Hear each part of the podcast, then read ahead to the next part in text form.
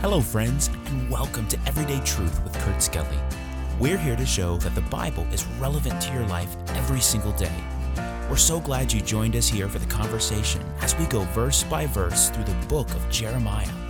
Our series, The Hard Truth, is looking at this Old Testament prophet's messages of sorrow, judgment, and hope. Now, let's join Kurt for today's episode. Hello, friends, and welcome back to this episode of Everyday Truth with Kurt Skelly. Uh, that's me. Thanks for joining us. Uh, really, really do uh, appreciate and am grateful for your listenership. Have a great postcard here from Grace in Vancouver, British Columbia, uh, Canada. And Grace, honestly, your handwriting's amazing, but your words, uh, your encouragement is just so helpful. I, I love what you said about the podcast. You said that the podcast has helped you in a way where it, it has enlarged my steps and beautified the path the Lord is leading me down. Honestly, that is so poetic. Thank you for sharing the words of encouragement, taking the time, and sharing this postcard from the Sunshine Coast up there in uh, Vancouver. Beautiful part of the country. And uh, thank you for taking the time, Grace. That really means a lot. Jeremiah chapter 23. We're in verse 28 today, and I love, love, love this section. It's oft quoted, and it's a, a fantastic section when it comes to just the power of the Word of God. And I hope that by now in our Bible study, you're seeing that. You're seeing the, the power and the practicality of the Word of God in your life. It's, it's amazing as we listen to the Word of God day after day, week after week, month after month, and year after year, how it just seems that God has the, the right thing on the right day for the right reason. And I hope that th- that's been part of your experience, uh, those of you that have been faithful listeners, even here at Everyday Truth. Look at verse number 28, Jeremiah 23.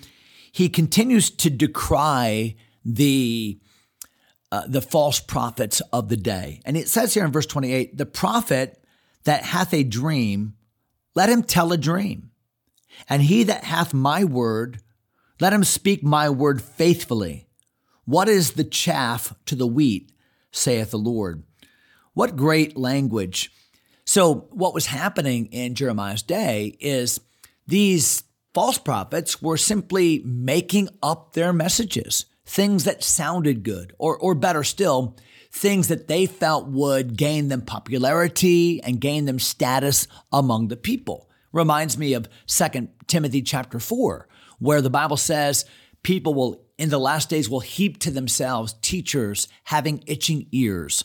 And we see the same thing happening in our society today, where people, in the name of truth, in the name of God, in the name of preaching, will say things that have nothing to do with the Bible, but have everything to do with making people feel good or getting a crowd and, and so on and so forth. And so, what the Bible says here, the Lord speaking says, if, if a prophet has a dream, let him dream. But if he has a word, let it be the word of God faithfully given.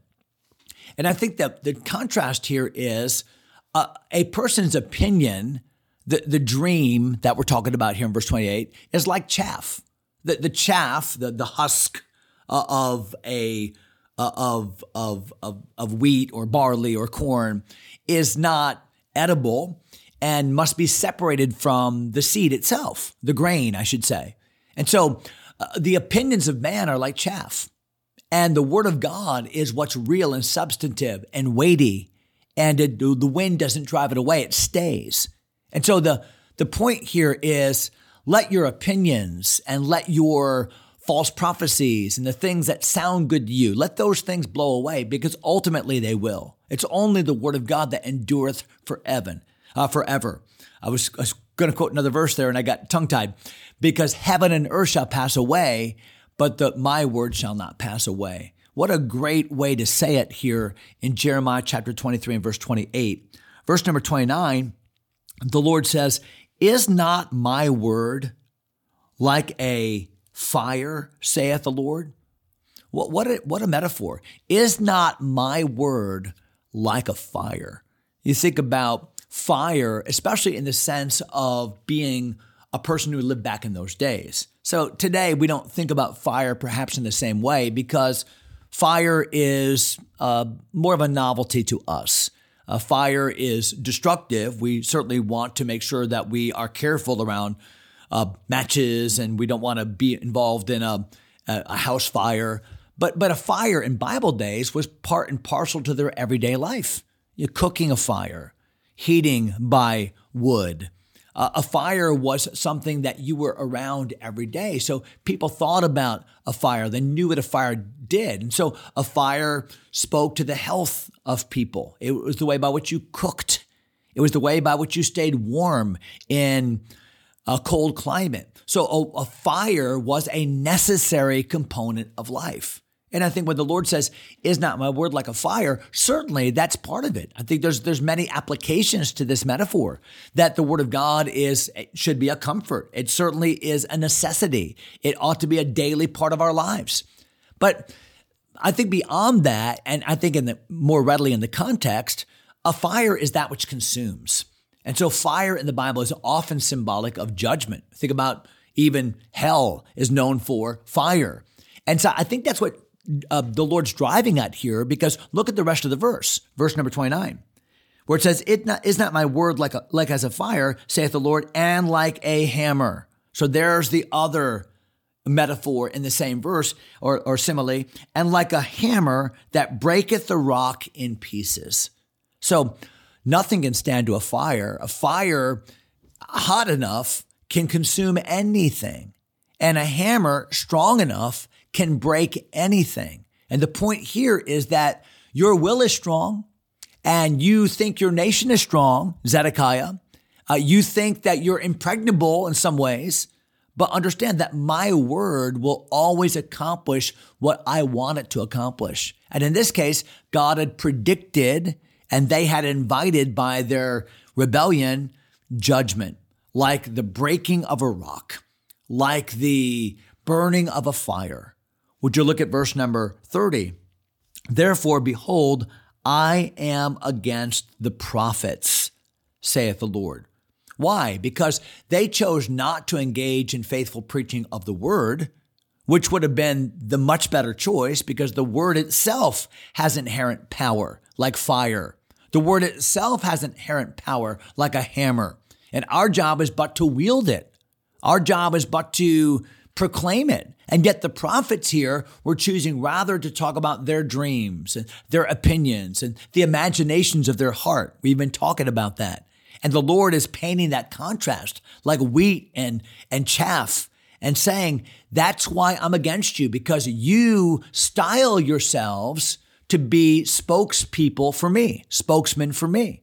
And yet you are not speaking for me. You're really just speaking for yourself. So I'm against you. Verse number 30 I am against the prophets, saith the Lord, that steal my words, every one from his neighbor.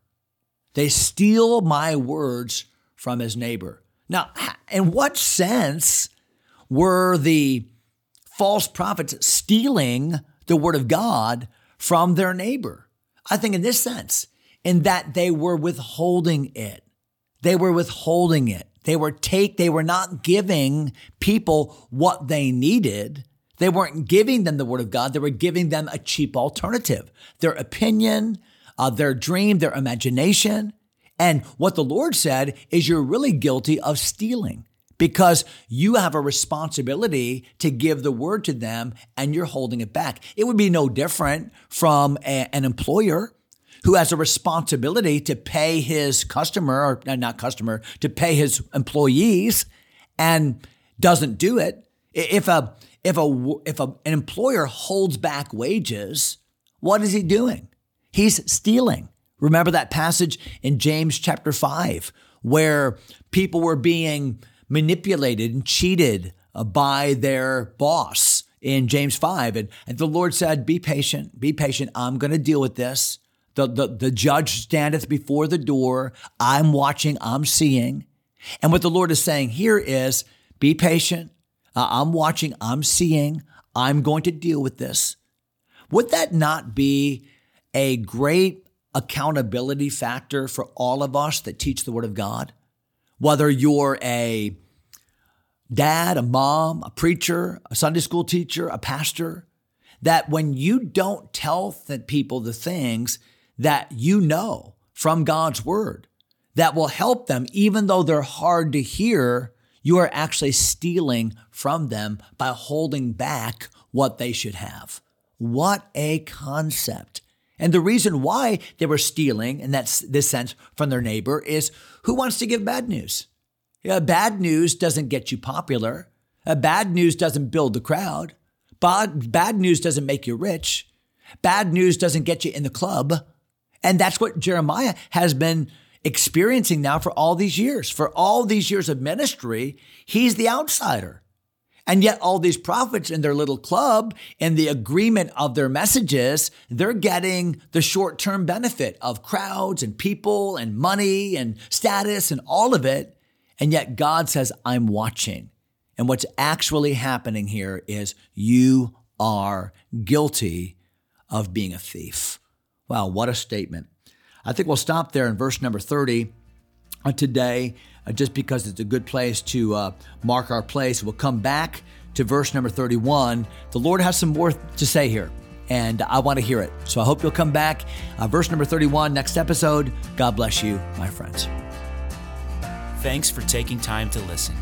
If you enjoy Everyday Truth, go ahead and subscribe to the podcast or share it with a friend. Until next time, God bless.